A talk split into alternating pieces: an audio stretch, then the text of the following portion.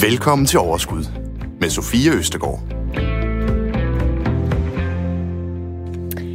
Det er nemlig lige præcis, hvad det er. Måske øhm, så kender du det der med, at øh, det godt kan være en lille bitte smule øhm, uoverskueligt at komme i gang med at handle aktier.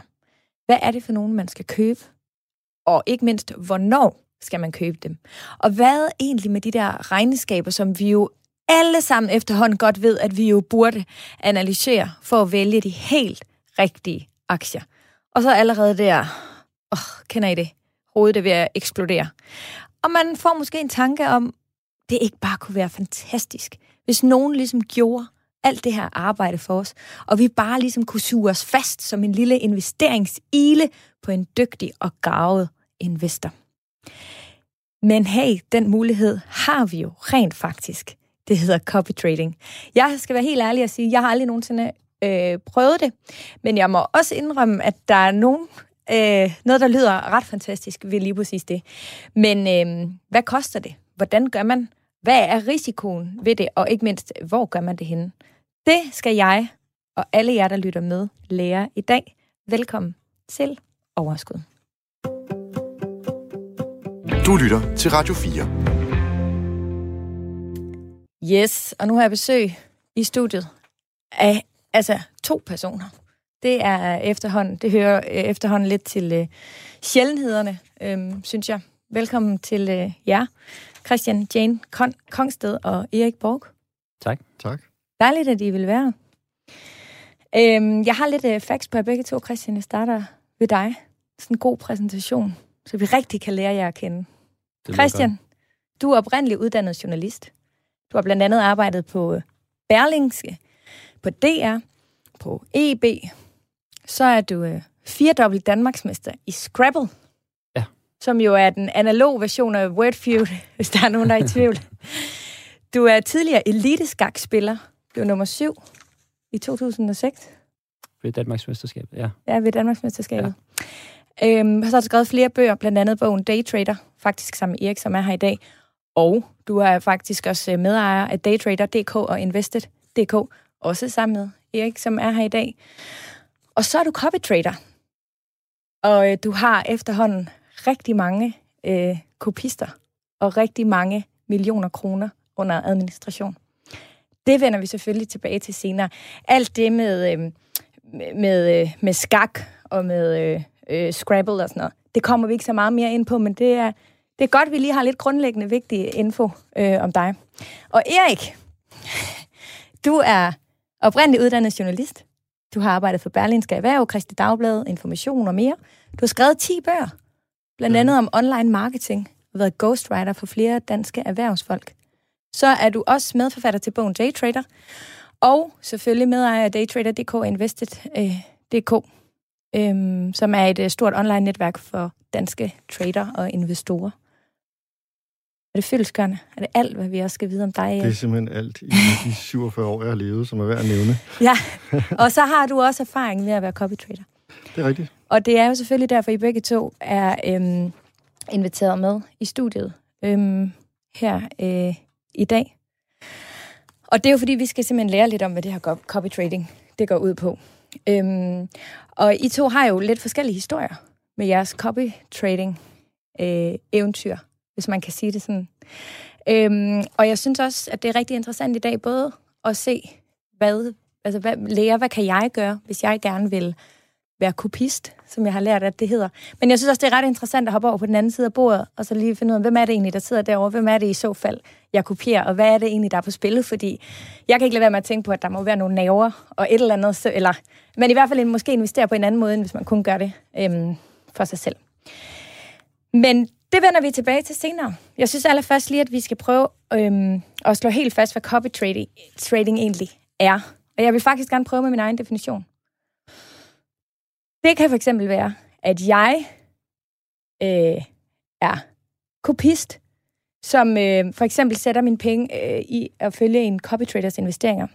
Så når jeg på den måde, som jeg sagde i introen, slipper for overvejelserne og arbejdet selv, og i stedet bare følger min copytraders øh, portefølje, så jeg får både hans eller hendes gevinster, og selvfølgelig også tab. Christian, er det rigtigt forstået? Det synes jeg er en ret præcis beskrivelse af det. Det øh, drejer sig jo simpelthen om, at man har en situation, hvor man måske øh, ikke har lyst til at handle selv, eller har lyst til at gøre alle de her ting, som du øh, taler om, at sætte sig ind i regnskaber osv., og, og egentlig bare gerne vil have, at der er en anden en, der gør det for en, og man så tager præcis de samme handler. Og det er det, copy trading er i sin essens. Mm. Hvor gammel er det her fænomen? Det er omkring øh, 15-16 år gammel, og, og er jo ligesom en del af den her trend, der har været de sidste øh, måske 20 år her frem mod en form for demokratisering af alt, hvad der hedder investering og, og trading, som går ud på, at man nu i langt højere grad end tidligere kan investere selv på nettet. Øh, og som en del af den bølge, kan man sige, så begyndte folk så at øh, skrive på online-fora eller at, at holde en eller anden session, hvor man øh, gode trader eller investorer siger, nu går jeg ind i det, nu går jeg ind i det, og så kunne man så helt manuelt sidde og gøre det samme som den trader, og det gør folk sådan set stadig øh, rundt omkring på nettet. Men det, der er det anderledes øh, nu, øh, som så er sket i løbet af de sidste ja, 15 år er det, øh, det er, at man kan automatisere den proces sådan, at hvis jeg køber en bestemt aktie øh, her om en time, når jeg går ud af studiet her, så vil alle dem, der følger mig, købe præcis den samme aktie i de samme proportioner. Mm. Hvor stort er det blevet øh, i Danmark? Altså, og selvfølgelig også sådan i verden. Hvor stort et fænomen er det? Eller? Altså, det, det er et sådan ret voksende fænomen, vil jeg sige. En af de store platforme har måske omkring øh, 60.000 øh, danskere og 20 millioner øh, alt i alt øh, brugere. Øh, det er så ikke alle sammen, der copytrader, men, øh, men det vil nok ikke være helt skudt forbi at sige, at der formentlig er 10.000 vis af danskere, der gør det, og mange millioner mennesker øh, rundt omkring på kloden, som, som kopierer andre på den her måde. Mm. Er det noget, der sådan vokser og bliver større og større af jeres fornemmelse, eller... Det er det helt sikkert. Altså man kan sige, der har været sådan en, igennem det seneste år en, en bølge af investeringsinteresse, som er kommet frem blandt andet i forbindelse med det her med corona, og folk sidder og mm. arbejder hjemme, og i forbindelse med det investerer folk mere, og derfor har copy trading også steget rigtig meget i den periode. Altså ja. sådan, altså dobblet op eller mere, øh, kan, kan jeg se fra de største copy trader, der er på platformen, at de, de er gået fra ja, næsten at have tredoblet deres antal af kopister i løbet af det seneste øh, år til halvandet. Hvorfor synes I to, altså hvor, hvorfor er det lige copy trading, der altså, er interessant? Altså Erik, jeg ved, vi har jo lavet et program tidligere i december måned, som handlede om investering i guld, så jeg ved, det er jo ikke, fordi det er det eneste, I går op i, men I, I synes jo, at det er spændende. Hvorfor? Jamen, jeg synes jo, det er spændende det der med, at, øh, altså, at selve det at trade er jo spændende at investere og sådan nogle ting. Og når man så kratter i overfladen, så finder man ud af, at det også kræver nogle ressourcer af en. At det, det er svært at bare slå det generelle aktiemarked. Og øh, så, så er det på en eller anden måde en genvej at sige, okay, nu, nu kan jeg kopiere nogen, og så kan jeg øh, se, hvordan vedkommende gør. Måske mens jeg selv lærer det. Eller bare som, at det er så det, jeg ender med at ville, fordi det andet alligevel var for indviklet. Mm. Men det er sådan en meget gennemsigtig måde i forhold til, hvis du sammenligner med bankernes forvaltning, hvor du ikke rigtig kan se, hvad der er, der foregår øh, bag overfladen, og du betaler nogle høje gebyrer og sådan noget, så kan du se her, hvad er det, øh, den her person, du øh, kopierer, rent faktisk gør. Du kan kommunikere med ham på en meget direkte måde, eller hende, fordi der er bestemt også kvindelige copy-trader. Øh, og det synes jeg er interessant. Det er sådan en, som Christian siger, en demokratisering af den gennemsigtighed af, hvordan det egentlig foregår. Som jeg synes er meget inspirerende. Også som et oplæg til selv at lære det, ligesom at kigge vedkommende lidt over skulderen digitalt, og så stille og roligt selv øh, kaste sig ud i det. For de fleste platforme, hvor man kan det her, der kan man supplere med sine egne trades. Øh, så man ligesom man kan sige 20 procent, der vil jeg gerne kopiere en eller anden, og resten 80 procent prøver jeg selv. Så det, synes jeg, det er også en meget social måde at trade på. Altså, vi sidder inde på vores kontor og, og investerer og trader sammen, og så kan jeg altid lige se, hvad, hvad Erik han har lavet, øh, og se, hvad de andre har lavet inde på kontoret. Jeg kan se, hvad, hvordan deres afkast har været. Så, så det, er, det er en meget social måde at, ligesom at være sammen omkring at investere, hvor man kan sige, normalt så sidder man med sin egen portefølje inde bag en lukket øh, dør, kan man sige. Og her har man altså mulighed for, man behøver ikke at gøre det, men man har mulighed for at dele det med andre. Og det gør det faktisk rigtig spændende, fordi du så får langt flere diskussioner omkring, hvad er det, du gør, hvad er det, jeg gjorde, hvad har jeg valgt at gøre i den her måned, osv., osv., som du godt kunne have øh, under alle omstændigheder, men her har du altså muligheden for at få den her mm. ja, mere sociale form ja. for investering. Du lytter til Radio 4. Det gør du. Lige præcis, og i dag der handler det om øh, copy trading, og senere der skal vi høre Christian og Eriks øh, øh, egne øh, historier om det at være copy trader. Men allerførst så bliver vi altså lige på den modsatte side af bordet, hvor de fleste er os jo, øh, hvor de fleste trods alt øh, jo, øh, jo er. Øh, det at være kopist.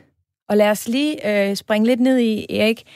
Hvis man gerne vil være kopist, så skal man jo selvfølgelig starte med at finde en, en platform, hvor man skal gå ind og lure lidt mere. Øhm, hvor, hvor skal man gå hen? Hvad er der af forskellige platforme? Altså, der er jo øh, der er faktisk rigtig mange platforme, øh, hvor du kan, hvis du er sådan meget nørdet og god til computer, hvor du så kan koble nogle applikationer på, og så trække dataene ud af din handelsplatform, og koble det til et system, hvor du så kan kopiere. Der er et relativt kendt system, der hedder Pelican App, og det er sådan en relativt nørdet tilgang, som de fleste nok vil knække nakken på. Ja, det tror jeg, jeg vil være en af de typer, der vil knække, ja, knække nakken så, og måske aldrig komme i gang. Nej, er der præcis. noget, der er mere simpelt også? Ja, altså så er der jo forskellige platforme. Der er noget, der hedder Zulu Trade, der er noget, der hedder Naka Copy Trading, og så er der helt klart den største, som hedder eToro, øh, og som er verdens største globale handelsplatform for social trading. Øh, og der har de ligesom specialiseret sig i det fra start og det er helt klart den nemmeste platform at gå til, fordi du går sådan set bare ind, opretter dig, du kan trade selv. Når du så finder en kopist, som, øh, som du synes er sjov at kopiere, så trykker du bare på copy, og så er du sådan set i gang. Okay. Så, og, og det er også den platform, hvor der er flest at vælge imellem, fordi det er jo meget vigtigt. Hvis du vælger sådan noget som Zulu Trade, så er der et begrænset antal, som er værd at kopiere. Mm. Øh, og så er det næsten ligesom, hvis du handler på en almindelig handelsplatform, men du har kun 20 aktier at vælge imellem. Altså hvis man opfatter dem, man kopierer som, som aktier, der, har, øh, der, ja. der stiger og falder i værdi. Så derfor vil jeg stærkt anbefale, at man faktisk vælger en stor platform. Ja. Øh, så, så hvad er det for nogle ting? Altså nu tænker jeg også sådan på, altså øh, vi har øh, tidligere, og ellers ikke, ikke for at sammenligne, men lavet øh, for eksempel et... Øh, program om crowdlending, altså hvor det, hvor det virkelig viser, at, øh, at mange af vores lyttere faktisk har været udsat for forskellige scams, og simpelthen kommet til at hoppe på platforme, som viser simpelthen at være svindel. Præcis. Øh, så hvordan sikrer vi os i forhold til copy trading, at øh, vi får valgt den rigtige platform? Hvad skal man kigge efter? Den skal være hjemmehørende i EU og opfylde de øh, regler og krav, der er til en handelsplatform under EU. Øh, og, øh, og så skal du sikre dig, at den også, øh, du kan slå den op øh, på i det danske finanstilsyn og se, om de også har, altså, om den er godkendt i EU og i Danmark. Øhm, og øh, hvis den er det, så er du dækket af forskellige øh, hvad hedder det, sikkerheder, mm. øh, blandt andet øh, op til 20.000 euro, øh, hvis platformen for eksempel går konkurs. Øh, så, så det er jo noget af det vigtige at, at kigge efter. Øhm, og det er sådan en som eToro, som er godkendt og som ligger i EU. Ja. Og hvis du først kaster det ud i noget, som ligger et eller andet sted på Seychellerne eller sådan noget, så, så er det simpelthen ligesom at gamble. Du aner ikke, og, om du får dine penge igen. Og hvis der er en person, der ringer til dig og vil have dig til at tage nogle bestemte handler, så skal alle alarmklokker også ringe. Fordi er det, der, altså, sker det? Og ja, det sker wow. rigtig tit, hvis du vælger de der platforme, der ligger på mærkelige steder. Så ringer der en eller anden og, og taler meget hurtigt og siger, at øh, nu, nu skal du investere i guld eller et eller andet, ikke? Og det, det skal man simpelthen holde sig fra. Så skal man trække sine penge ud, hvis det overhovedet er muligt at gøre det. Mm. Øh, det der er forskel på, om folk ringer og spørger, om du er blevet åbent, kommet godt i gang på platformen, og så, så videre, så videre. Det, det er helt almindelig kutume. Det gør danske handelsplatformer også. Men hvis det er nogen, der opfordrer dig til at handle noget bestemt, så skal du være varsom. Ja, klart. Godt. Jamen, øhm, Christian, så har vi øhm, valgt vores platform. Vi føler os øh, trygge. Må jeg lige hurtigt spørge, sådan noget som Trustpilot, er, er det en god... Altså, fordi der ved jeg i hvert fald... Altså, sådan kunne jeg godt selv jeg synes faktisk ikke, Trustpilot er specielt god til det, af den grund, at der er næsten ingen handelsplatform, der god, får gode karakterer på Trustpilot. Alene af den grund, at det er vanskeligt at trade. Ja. Og der er mange mennesker, der ikke rigtig ved, hvad for eksempel en CFD-handel er, osv. osv. Og så taber de det måske deres penge, fordi de tager en alt for høj risiko, og så mm. sender de deres vrede mod handelsplatform, ja. handelsplatformen. Okay. Så du kan have store, rigtig gode, velrenommerede handelsplatforme, som får dårlige anmeldelser på Trustpilot, alene fordi at det er faktisk personen, der skriver anmeldelsen, mm der er noget galt med. Ja. det var at sige det. Så man skal altså sætte, ja, ja. man skal lige finde ud af, om det er en selv, eller om det er hans platform, det er galt med. Det, ja. Men det synes jeg faktisk er en god pointe øh, at få med øh, også. Men øhm, Christian, nu har vi valgt en platform. Vi føler, jeg føler mig tryg, klar til at springe ud som kopist. Foregår det så sådan, at der er en eller anden drop-down-menu, eller der er et eller andet sted derinde, hvor jeg kan finde de forskellige copy trader? Er det sådan?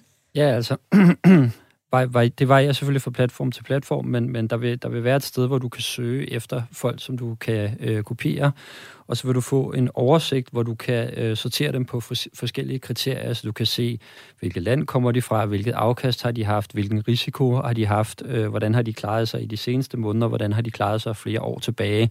Øh, og alt det her kan så indtastes som kriterier, øh, som, som så kan bruges til at udvælge de copy traders, som, eller den eller de, du gerne vil kopiere. Og hvordan vælger man så den, man gerne vil kopiere? Der er, der er flere forskellige ting, der er vigtige. Altså, det, den første fejl, som jeg tror, mange gør, det er, at de tænker, hvis de ser en, en trader, som har øh, 60% i afkast, så tænker de, det lyder rigtig godt. Øh, så ser de en anden, som har 120%, så tænker de, det lyder dobbelt så godt. Øh, og, øh, Sådan og, tror jeg og, også, jeg vil tænke. Ja, det er nemlig meget normalt, øh, og det er egentlig også derfor, jeg gerne vil starte der, fordi Øh, det er jo sådan inden for investering ret ofte, øh, nogen vil sige altid, at risiko og øh, afkast hænger sammen. Det vil sige, at hvis du har en trader, der har 120% i afkast, så kan det sagtens være en rigtig god trader eller en investor, men det kan også være, at vedkommende bare har taget en alt for høj risiko, så hvis du havde været uheldig med den her trader, så ville du have tabt alle dine penge. Øh, og det er derfor, at, at øh, afkast og risiko skal ligesom øh, være en del af den samme vurdering, så du, øh, det kan sagtens være, at man skal vælge nogen, som har et højt afkast, men man bliver nødt til at se på, om de så har, hvis det er en aktieportefølje, en portefølje, som er diversificeret, det vil sige, at man har mange forskellige aktier måske, eller aktier inden for mange forskellige sektorer og lande osv., og øh, eller om det er en person, der bare har sat alt på en eller anden mystisk øh, kryptovaluta, og af den årsag har fået et afkast på 900 procent i løbet af de sidste tre måneder. Fordi øh, de findes, de folk, og der er mange, der tænker, at hvis man har haft et afkast på 900% så må man være et geni. Mm. Øhm, men i virkeligheden forholder det sig sådan, at, at øh, nogle folk måske også bare er lidt heldige på den korte bane, investerer i et eller andet, og så lægger alt ind på et bræt. Og de kunne have tabt alle deres penge, men nu tjente de så 900 procent, hvilket er, er godt for dem. Øh, men, men det bør i hvert fald indgå i overvejelserne, når man kigger på den risiko, der er. Og der, der, kan man se altså et eller andet? Fordi når jeg kigger på for eksempel Saxo, eller øh, hvor øh, et andet depot, så, så er det jo tit sådan, så der er AB's. Altså så er det sådan ligesom risikoinddelt. Altså jeg får en lille smule hjælp fra selve platformen til at vurdere risikoen. Ja. Gør man også det ved en copy trader? Eller har, altså, har copy traderne sådan skrevet et eller andet Øh, sådan her har jeg min risikoprofil, eller det her det er min strategi, jeg vil investere ud fra, eller er der noget hjælp at hente, eller skal man simpelthen bare dykke ned og så selv ind og vurdere hver enkelt aktie og se, hvad det er? Og, altså, fordi for sådan en som mig kan det jo tage lang tid, bare at se de der tickerkoder og skal ind og finde ud af, hvilken virksomhed er det, hvilket land er det, og hvilken øhm, altså, øh, altså, marked, altså alt det der. Ja, altså heldigvis er det sådan, at ja, nu kan jeg ikke tale for alle platformene, men der, der hvor jeg investerer, der er der en... en og lad os øh, lige slå fast, at det er eToro. Det er eToro, jeg, det er jeg er I på. begge to. Ja, det er vi begge to på. Ja. Øh, der er der en risikoscore, som er, går fra 1 til 10, øh, og hvor 10 er den højeste risiko, og 1 er den laveste risiko. Og, øh, og der er det sådan, at du, du simpelthen bare får tal fra 1 til 10. Så, så simpelt øh, er det lavet derinde. Og så kan man sige, øh, har du over 6, øh, så øh, får folk ikke lov at kopiere dig. Øh, så, så, så der er det simpelthen sådan, at så ryger du ud af systemet. Mm. Øh, og, og bliver det vurderet ud fra, hvad, hvad, hvad du som copy trader køber? Ja, så ligger der sådan en form for algoritme bagved, okay. som siger, hvis jeg har en tilpas øh, spredt portefølje, hvor jeg har for eksempel mange forskellige aktier, eller jeg handler måske både lidt aktier og lidt råvarer og mange forskellige lande og sådan noget, så kan jeg få en lavere risikoscore. Eller hvis jeg ligesom vælger, at jeg ikke putter for meget ind i en aktie, altså måske maks 10% i hver aktie, så vil min risikoscore blive lavere. Øh, og, og hvis det er sådan, at jeg har puttet øh, alle mine penge i tre forskellige kryptovalutaer, så vil min risikoscore typisk være øh, 8 øh, ud af 10. Mm. Og så vil den være så høj, at jeg ikke kan kopieres. Så, så, så man har det her ret simple tal, som man kan gå ud fra. Det siger egentlig tilpas meget til, at du ikke nødvendigvis selv behøver at gå ind og lave den helt store analyse. Du kan godt stole på, at hvis der står 5 ud af 10, jamen, så er det en, en, en investor, der har sin øh, risiko nogenlunde under kontrol. Mm. Øh, og du kan også kigge på historikken de sidste 12 måneder, og så har du faktisk et ret godt bud på, om den person øh, gør det godt risikomæssigt. Og alligevel siger du, at jeg skal ikke blive forblændet af, at der er en, der har 900% i afkast de sidste tre måneder. Hvor meget skal jeg gå op i historikken? For det synes jeg tit, når man taler investering, så hører man lidt, du skal ikke vurdere fremtiden på fortiden. Ja. Altså, at det skal man passe på med, ikke? Det er også rigtigt, og, og, og det, det er også der, hvor jeg, hvor jeg også synes, at nogen går lidt galt i byen, fordi at man tror, at hvis du har lavet 900% de sidste tre måneder, så laver du 900% igen de næste tre måneder. Det er ret sjældent, det sker. Øh, og, og spørgsmålet Desværre. er... Øh, ja, det ville være dejligt, hvis det var så simpelt, ikke? ja. men, men det er det desværre ikke. Øh, og derfor bliver man nødt til at kigge lidt på netop den her spredning og sådan noget, fordi øh, medmindre man er, er gambler, og det er der masser, der er, så kan man godt sige, at jeg vil bare sætte alt ind på et eller andet mystisk, øh, øh, mystisk produkt, som man så handler, og så kan, man, øh, så kan det vise, at man er heldig, men det kan også være, at man taber alle sine penge. Øh, så derfor, derfor er det utrolig vigtigt at have det med i ligningen, og, øh, og, og det, er, det er sådan set, det behøver ikke at være så svært, hvis man kigger på, på risikoscoren. Hvis man så gerne vil gå ind og kigge mere på historikken, så er det mere for at se, om risikoscoringen i løbet af de sidste 12 måneder har været meget høj. Mm. Fordi så kan du godt se, om det kan godt være, at man har 200% i afkast, men han kørte altså med en meget høj risikoscore der for 7-8 måneder siden, og det var måske derfor, at han eller hun fik et så godt afkast. Ja. Så, så på den måde kan man bruge historien til at vurdere, om det er en investor, som har øh, styr på sine ting, mm. men ikke til at, at, at forudsige fremtiden. Nej. Og hvad, hvad så, altså er der andet, man skal kigge på? Hvis nu for eksempel jeg gerne vil øh, gå i en bæredygtig retning, eller hvis jeg gerne vil øh, kigge til Canada, eller altså, hvad ved jeg, øh, teknologiaktier lige af mig. Ja. Er der sådan en definition, en lille beskrivelse af de her ja. copytrader? Og ja, det er så copytraderen selv, der står for det, så det kan man sige, det er en mere subjektiv beskrivelse, hvor man ligesom skriver, jeg er den og den type investor, øh, min risiko er det og det, du skal typisk øh, kopiere mig med mindst øh, det her beløb, og der står sådan nogle ting, som er øh, god basisviden, og der har man, jeg tror, man har ikke mere end øh, 1200 karakterer at skrive, så det er ikke, fordi der står så meget der. Så, så er det så også, i hvert fald øh, der på eToro, hvor jeg handler, er det lavet som et socialt netværk, så man kan lave opdateringer på samme måde som Facebook, som folk kan kommentere på osv. osv. Der har man mm. så mulighed for at løbende at skrive, hvad synes man om markedet, eller har man ændret sin strategi, eller valgt jeg at købe nogle bankaktier, og så kan det være, at der er en argumentation for det. Så, så der er relativt meget information der. Du lytter til Radio 4. Og vi er i gang med at dykke helt ned i, hvad det vil sige at copy-trade, ikke mindst være kopisten, som øh, suger sig fast og kopierer. Øh, og øh, vi har talt om platforme, og øh, Erik, du kom med nogle gode råd i forhold til, at øh, den skal være EU-baseret, og man skal lige tjekke lidt mere op på den. Og det er jo klart, de kommer begge to fra eToro, så øh, den ved I den er I jo fortaler for. Men, men kan I nævne, altså bare for god orden skyld, er der andre, hvor I sådan, jamen, det fungerer også? Jamen altså netop det her med, at du kan tilkoble øh, en applikation øh, til, så kan du vælge øh, platformer som øh, markets.com eller øh, Avatrade, eller hvad du ellers vælger. Og så, så skal du så ud i den her lidt tekniske løsning, hvor du okay. skal trække data ud, og så sætte en, en applikation på. Det er også en udmærket løsning. Altså hvis du allerede er på markedet, for eksempel, så vil det være en mm. god idé at sige, om så er det bare der, jeg, ja. jeg fortsætter. Ikke? Men det er bare for lige at slå fast, fordi det, altså, det er simpelthen fordi eToro lige nu er markedsførende inden for det her. Det må man øh, sige, de har gjort ja. det på en, på en meget pædagogisk måde. Altså, der er også mange, andre, mange ting, der kunne være bedre på eToro, men lige nu er, er det nok den bedste at være so, social ja. trader på, simpelthen. Jeg kunne godt øh, tænke mig lige at øh, fortsætte vores lille snak her, for nu har vi så valgt vores copy øh, trader. Skal man så, Christian, kopiere den her øh, en til en? Altså er det sådan, at jeg øh, bare slår hjernen fra, og så gør, hvad han eller hun gør? Det kan du gøre, øh, og, og det vil i mange tilfælde nok være det bedste at, at gøre, hvis man har intentioner om at copy-trade i det hele taget, fordi du kan så godt vælge at gøre det, at hvis du så ser, øh, du kopierer en persons portefølje, og du så ser, at jeg kan ikke lide, at han har de der, øh, han har investeret i guld eller et andet. Det har jeg ikke lyst til. Så kan du lukke den handel, hvis du vil. Det, der så sker, er bare, at, at din, din øh, portefølje kommer jo så en lille smule ud af synk øh, med den, du kopieres portefølje, og, og det kan så give nogle mindre komplikationer, eller i hvert fald så kan man sige, at, at det, så, det er så ikke helt sådan, det tænkt, men du kan altså godt vælge at gøre det og mm. sige, at lige det der og det der, det kan jeg altså ikke lide. Jeg synes, at han eller hun gør det super godt, men, men jeg kunne godt tænke mig at undgå det der. Men handlen vil blive åbnet for dig som udgangspunkt, og så er du nødt til at lukke den bagefter igen. Så der kan man sige... Betaler hvis du, man så dobbelt, du både køber og sælger? Altså det vil både Det kommer an på, Ja. hvad du køber, øh, fordi nogle af de her øh, aktier handles uden kommission, det vil sige, at der, der er ikke nogen, eller altså kortage, eller hvad man skal kalde det. Altså, der er ikke, der er ikke nogen øh, omkostning ved at handle aktien, så der kan du faktisk øh, lukke dem, uden at der, der, der er kun den forskel, der er på købs- og salgsprisen, som, som er en meget Okay. lille promille. Ikke?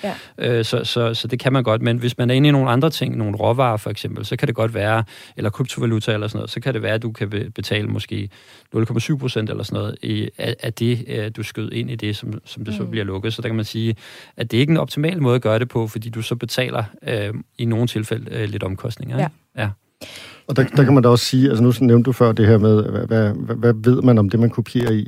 Og det kan man sige, det er måske nogle af de ting, som man skal tænke over, når man for eksempel øh, kopierer via et en anden platform. Det er, hvis man for eksempel er meget interesseret i grønne aktier, så skal man vælge en person, der er interesseret i det, som han skriver, han er interesseret i. Men det, man har jo ikke nogen garanti for, at vedkommende pludselig begynder at handle olie. Altså, Nej. den garanti er kun i det, personen har skrevet. Hvorimod, hvis du handler en forvaltet fond øh, med ESG-mærkning osv., osv., så har du en større garanti for det. Det er klart. Så, så det er Ja. selvfølgelig nogle af de ting, man skal overveje. Ikke? Det, er, det er sådan lidt mere, hvad skal man sige... Ja.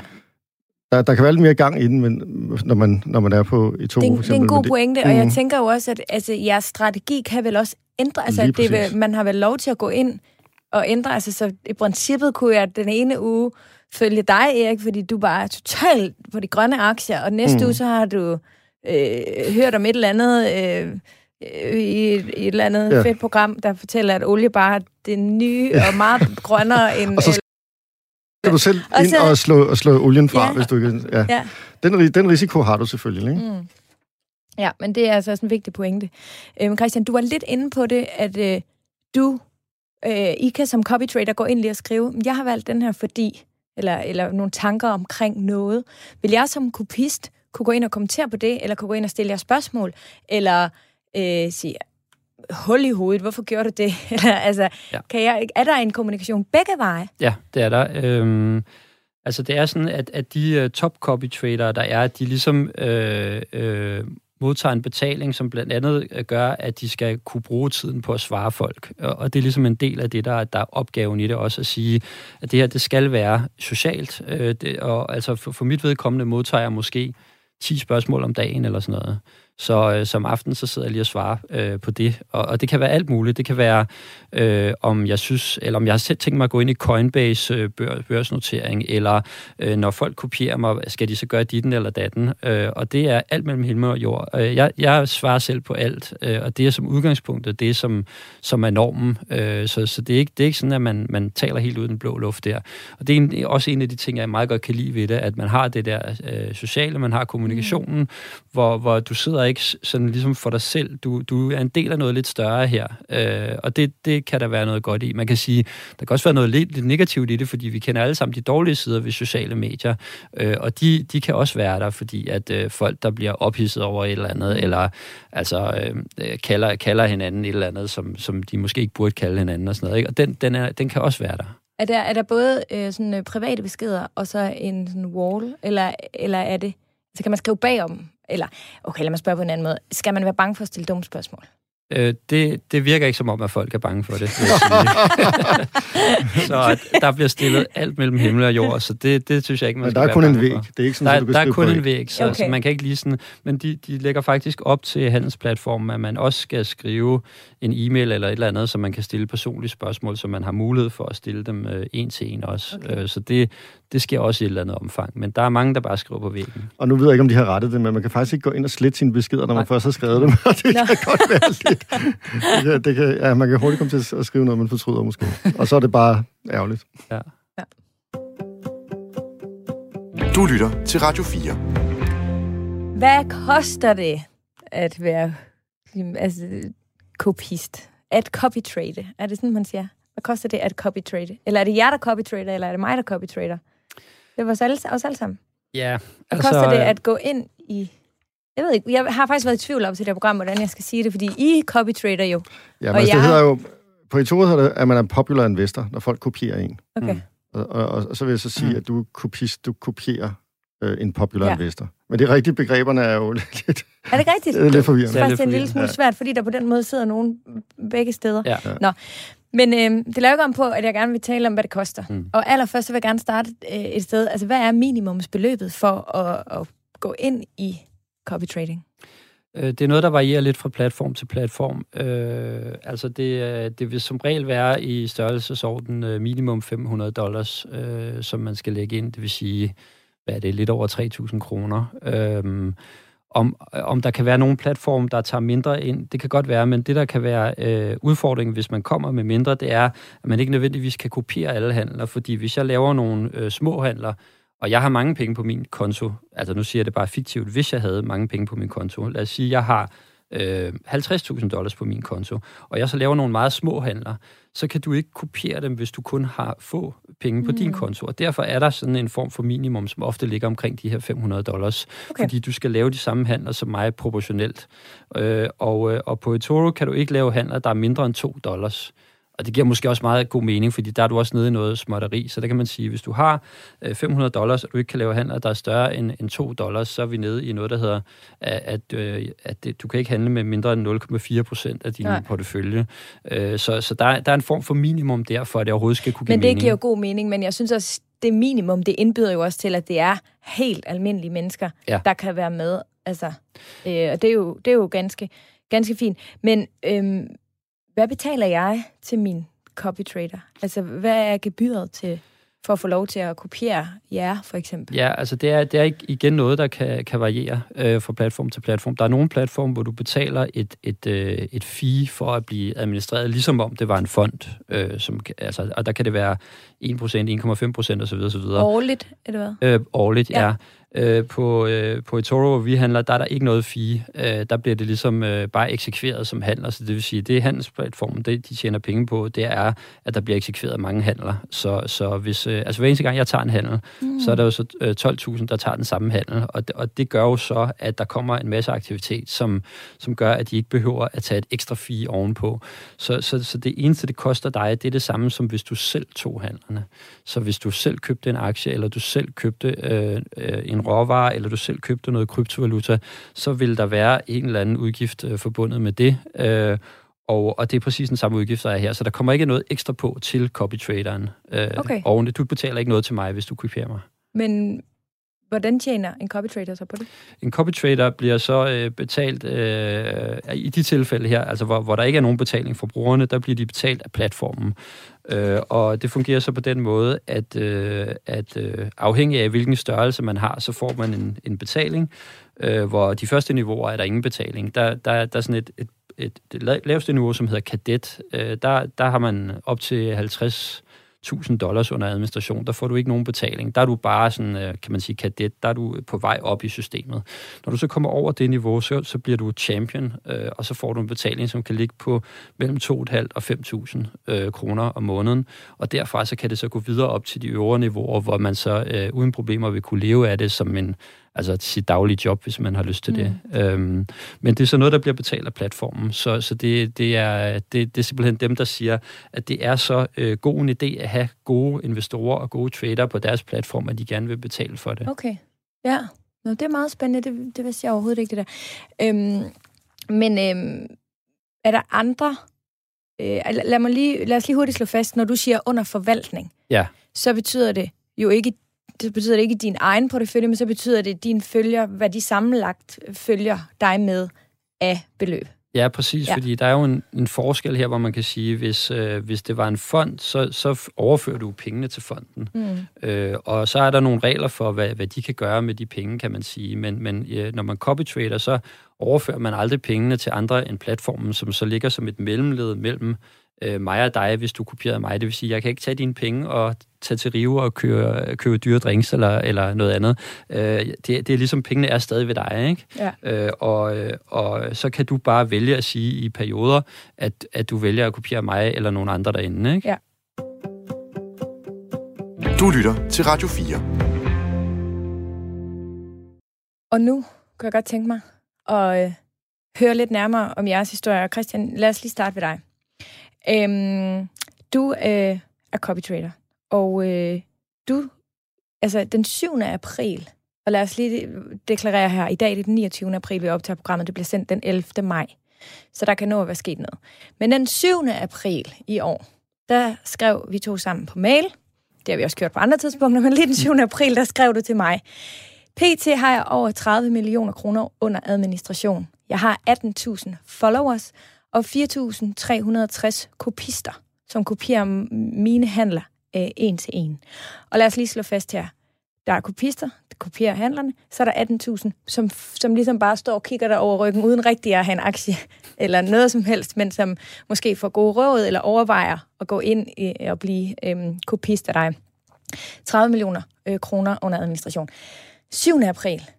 I dag er det den 29. april. Der er jo, det er jo gået amok siden. Prøv lige at fortælle, hvordan det står til i dag. Ja, det er gået fra 30 til øh, 100 millioner kroner, som øh, her, her da jeg vågnede op i morges, øh, som jeg kunne se, at, at jeg nu administrerer, hvis man kan bruge det ord, eller folk kopierer mig med 100 millioner kroner, og jeg har nu 12.000, der kopierer mig. Øh, så der er kommet 70 millioner kroner øh, til på de 22 dage, vi har talt sammen. Øh, og det betyder jo, det, som du selv siger, det er jo, det er jo gået fra, at jeg var en, en relativt lille copy trader til lige pludselig at være, være ret stor øh, i systemet. Du er en af, en af de største nu på, i Toro, ikke? Jo, jeg tror, jeg er nummer syv, øh, den syvende største af, af, af dem, der så der, der er nogen, der har, har endnu flere øh, kopister og følgere, end jeg har. Og der er 21.000 i dag, som følger dig.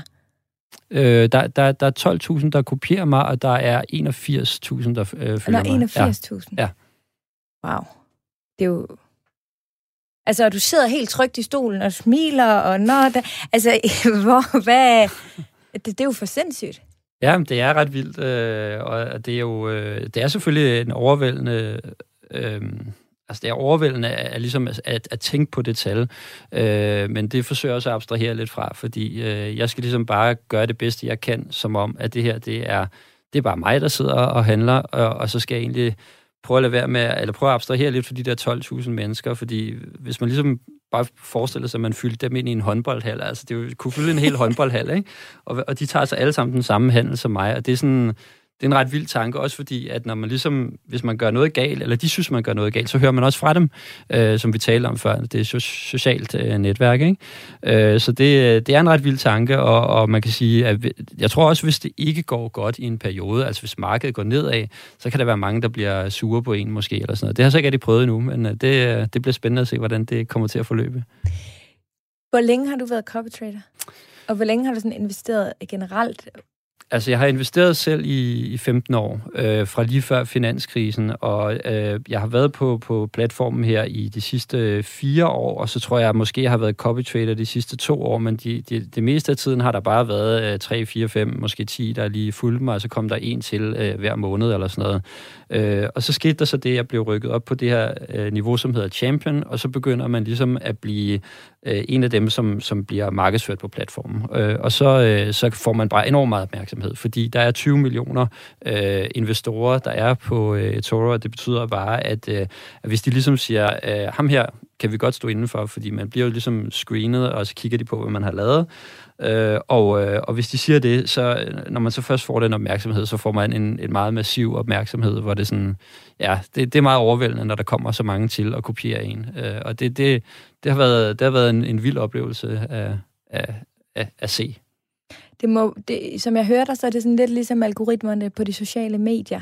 Altså, at hvis man først begynder at snibbolden ruller en lille smule, så ruller den lidt hurtigere, fordi man bliver eksponeret for, for flere. Det er jo også sådan algoritmerne på de sociale medier. Ja, det kan man godt sige. Uh, altså, der, der, er, der er også et, et manuelt uh, element her, fordi der er det uh, mennesker, der sidder i en form for redaktion, kan man sige, og siger, i den her måned, der vælger vi at sætte de her otte menneskers billeder på, og så kører de sådan bånd op i toppen af platformen.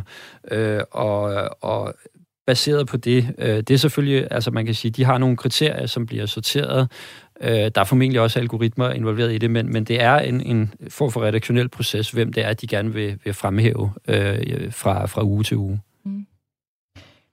Christian, i, altså, du er uddannet journalist. Altså, kan du forstå, at jeg tænker, vildt nok, at du så sidder der i dag? Ja. Altså, hvad, hvad altså, hvad, hvad er der sket? Jamen altså... altså jeg det, synes det bare, altså været... faktisk, undskyld, ja. jeg afbryder, ja. men jeg havde Anders med i studiet sidste uge for, øh, uge for Nord Investment, og jeg har, det er ikke lang tid siden, jeg havde øh, Lendino, øh, øh, hvad hedder det, crowdlending-platform med. Altså, det er helt vildt mange af jer, som er startet op på en eller anden måde med jeres egne platforme, som overhovedet ikke kommer fra den finansielle verden. Ja. Altså, det synes jeg faktisk er virkelig interessant. Ja, men det, jeg synes også, det er en, øh, en, en spændende tendens, hvor man kan sige, det er måske også en form for, eller en del af den her demokratisering, at der lige, lige pludselig kommer folk ind fra alle mulige andre verdener og, og gør sig gældende her. Altså det her det har jo ikke været min plan for 15 år siden. Det har været en hobby, som så bare stille og roligt har udviklet sig lidt. Øh, og det var heller ikke min plan for fire år siden, da jeg startede på platformen, at jeg skulle øh, begynde at blive øh, kopieret.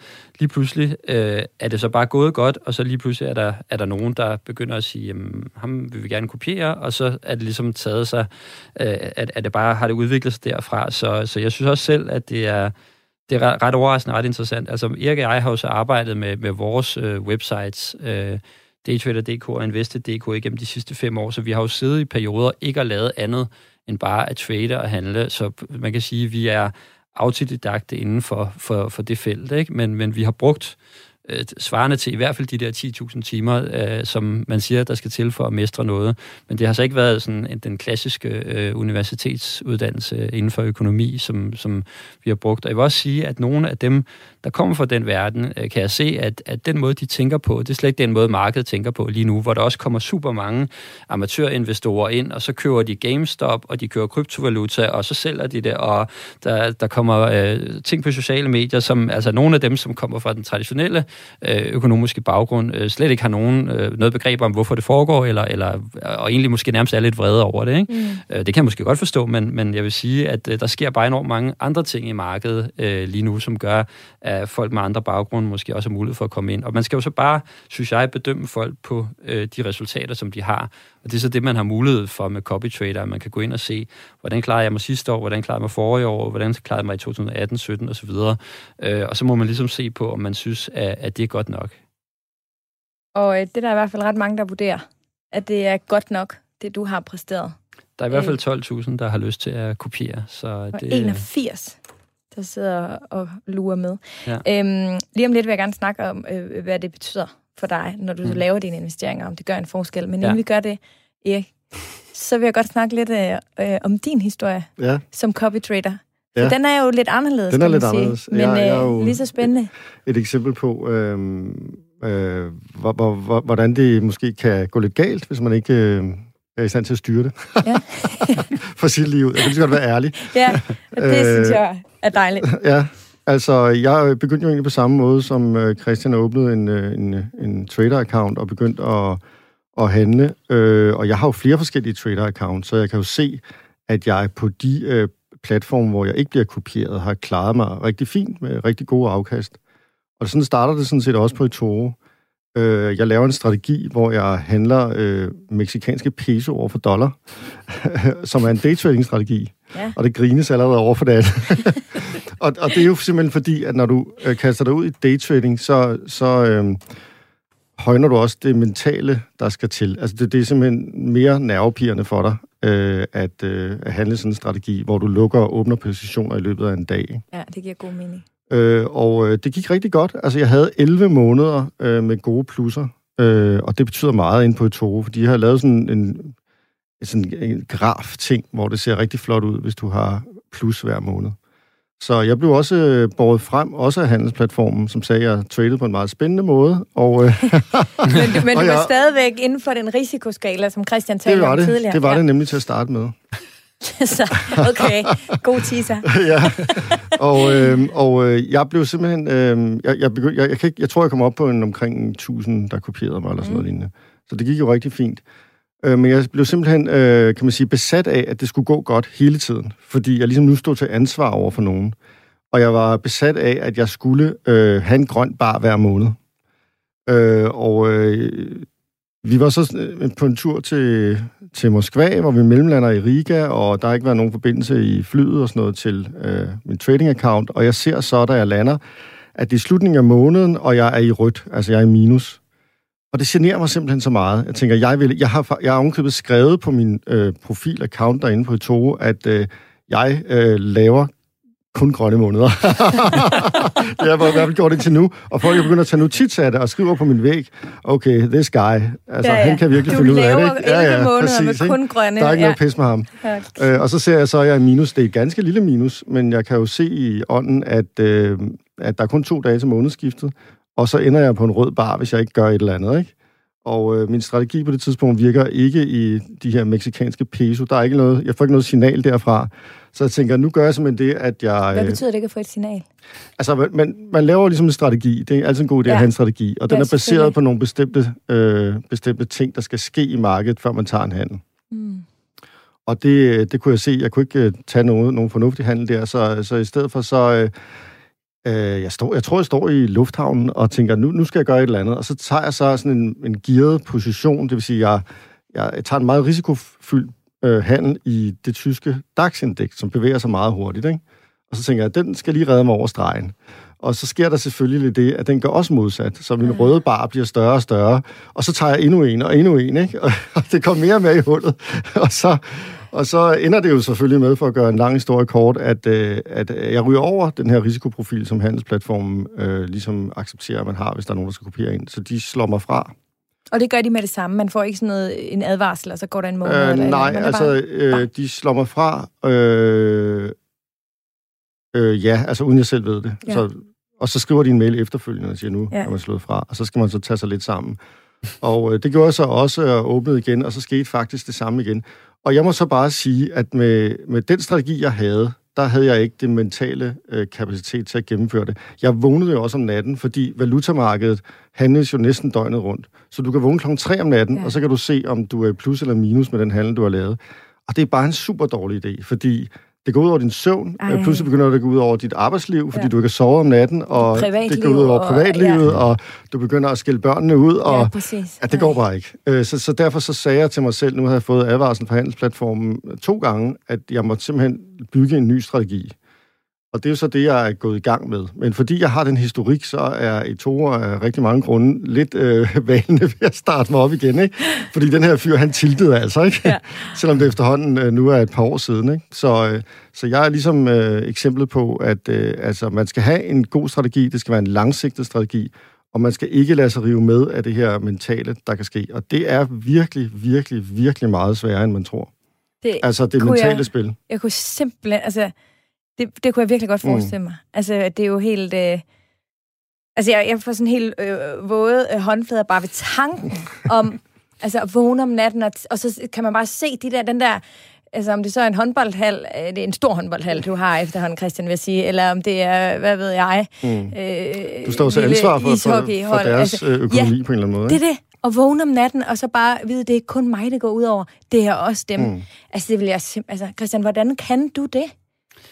Men altså, jeg har jo øh, valgt, valgt en lidt anden strategi, øh, end, øh, end det, jeg øh, siger der, fordi at øh, det, jeg, jeg, jeg øh, datefittede også mere på den konto, da, da vi var tilbage i 2017, og øh, jeg tror, det var i, i 2018, at jeg lavede strategien om til en mere langsigtet strategi, hvor det gik mere ud på at, øh, at finde nogle gode aktier, blandt andet inden for tech-sektoren, og nogle, nogle områder, som, som jeg, jeg vidste noget mere om, og så øh, valgte at tage øh, lange positioner, så, så jeg ligesom havde måske en handel om ugen eller sådan noget. Og det gør, at man kan handle på en helt anden måde, og, og det, det vil, øh, altså det, det, det vil Erik også kunne. Det, det er simpelthen strategien, som ikke egner sig så godt til at have, have øh, flere hundrede mennesker, der kopierer ens handler, fordi det, altså det, det, man bliver simpelthen, altså du, du skal tage for, for vigtige, for store beslutninger i løbet af for kort tid, og det, øh, det lægger det st- stort pres på dig. Ikke? Og her, hvis jeg nu har, øh, jeg har måske en portefølje, hvor jeg har 2-23 forskellige aktiver i, mm. øh, der, der er der mange af dem, jeg godt kan finde på at holde nogle år, øh, så jeg behøver ikke at tage stilling til det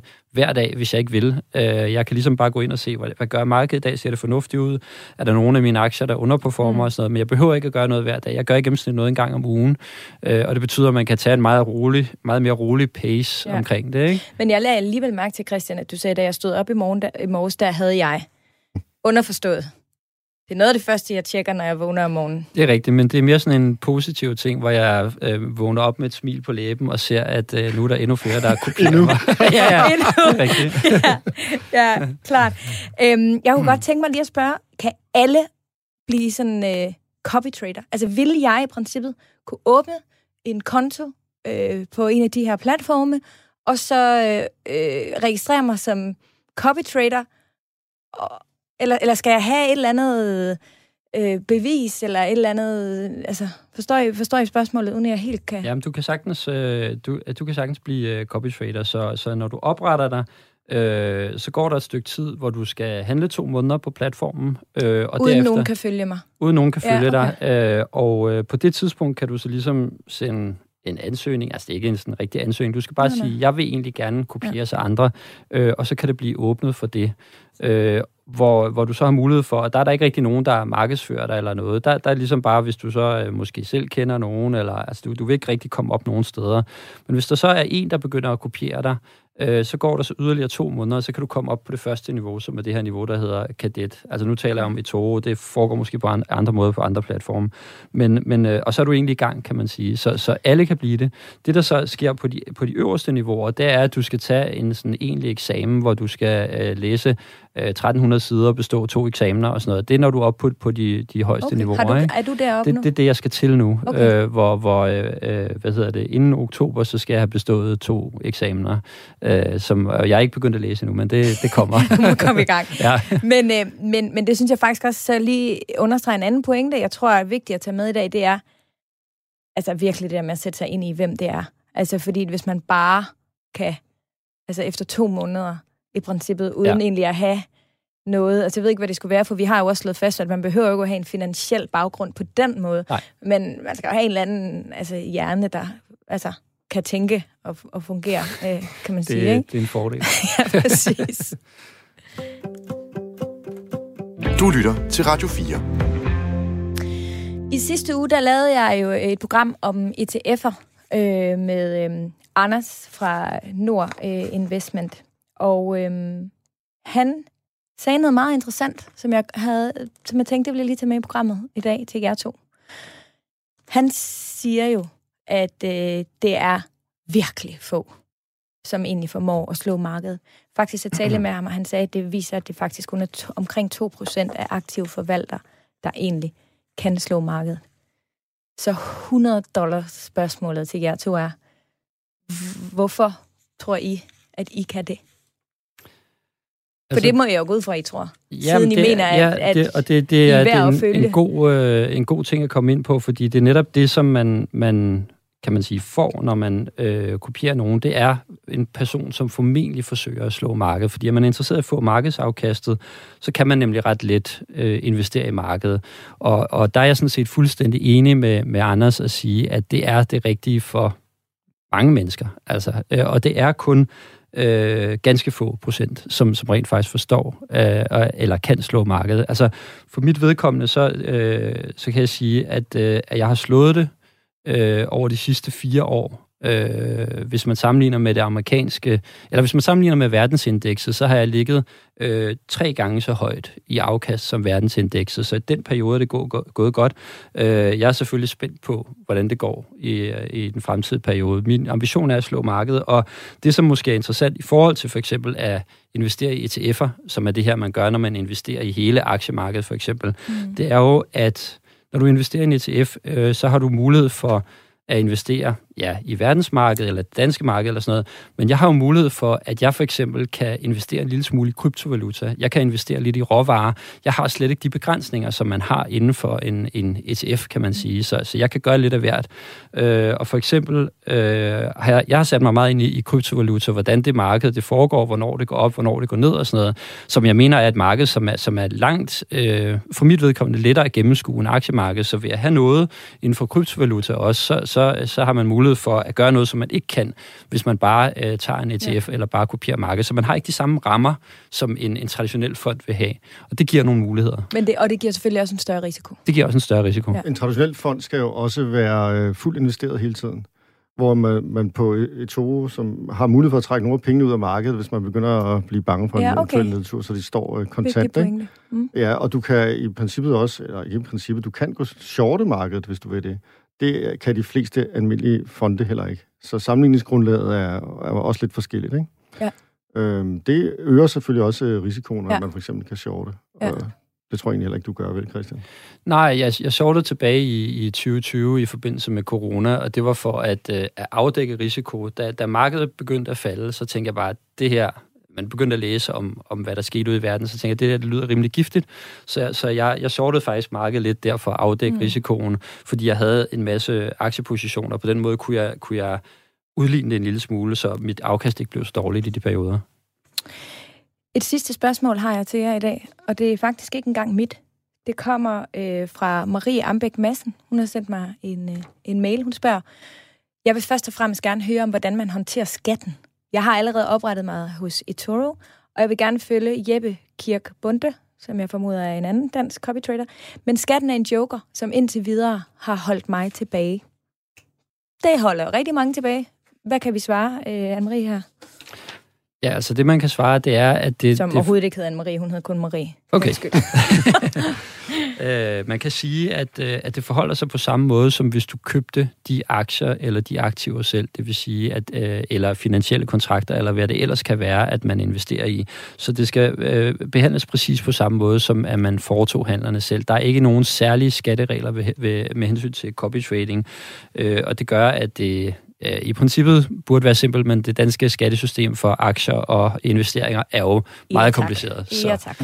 det kan man fylde et helt radioprogram med. Det har vi også gjort øh, tilbage i... Øh i efteråret har vi et helt program med Helle Snedgaard, som kun handler om skat. Men øh, det bliver vi jo løbende ved med at tale lidt om, fordi det er lidt indviklet. Men fint, der er egentlig ikke noget som sådan andet, end at man selvfølgelig skal have styr på sin skat. Men det gør det ikke mere kompliceret, fordi det er igen en copy trader. Præcis. Erik og Christian, Tusind tak, fordi I vil være med i dag. Det var, det var virkelig spændende. Og held og lykke til jer begge to. Tak. Tak. Til uh, dig, Erik, med at komme i gang igen. ja, kan nok sige. Og ikke mindst til dig, Christian, med at nå endnu uh, høje copy trader uh, højder. Tak. Programmet det er slut, og uh, jeg vil gerne minde dig om, at du altid kan finde mig inde på de sociale medier. Du kan finde vores Facebook-gruppe Overskud Radio 4. Det her program, det var tilrettelagt af mig selv og Maja Christine Grønbæk. Maja, hun har også været så sød at afvikle det, og så er programmet produceret af Body Body for Radio 4. Lov mig og have det fantastisk.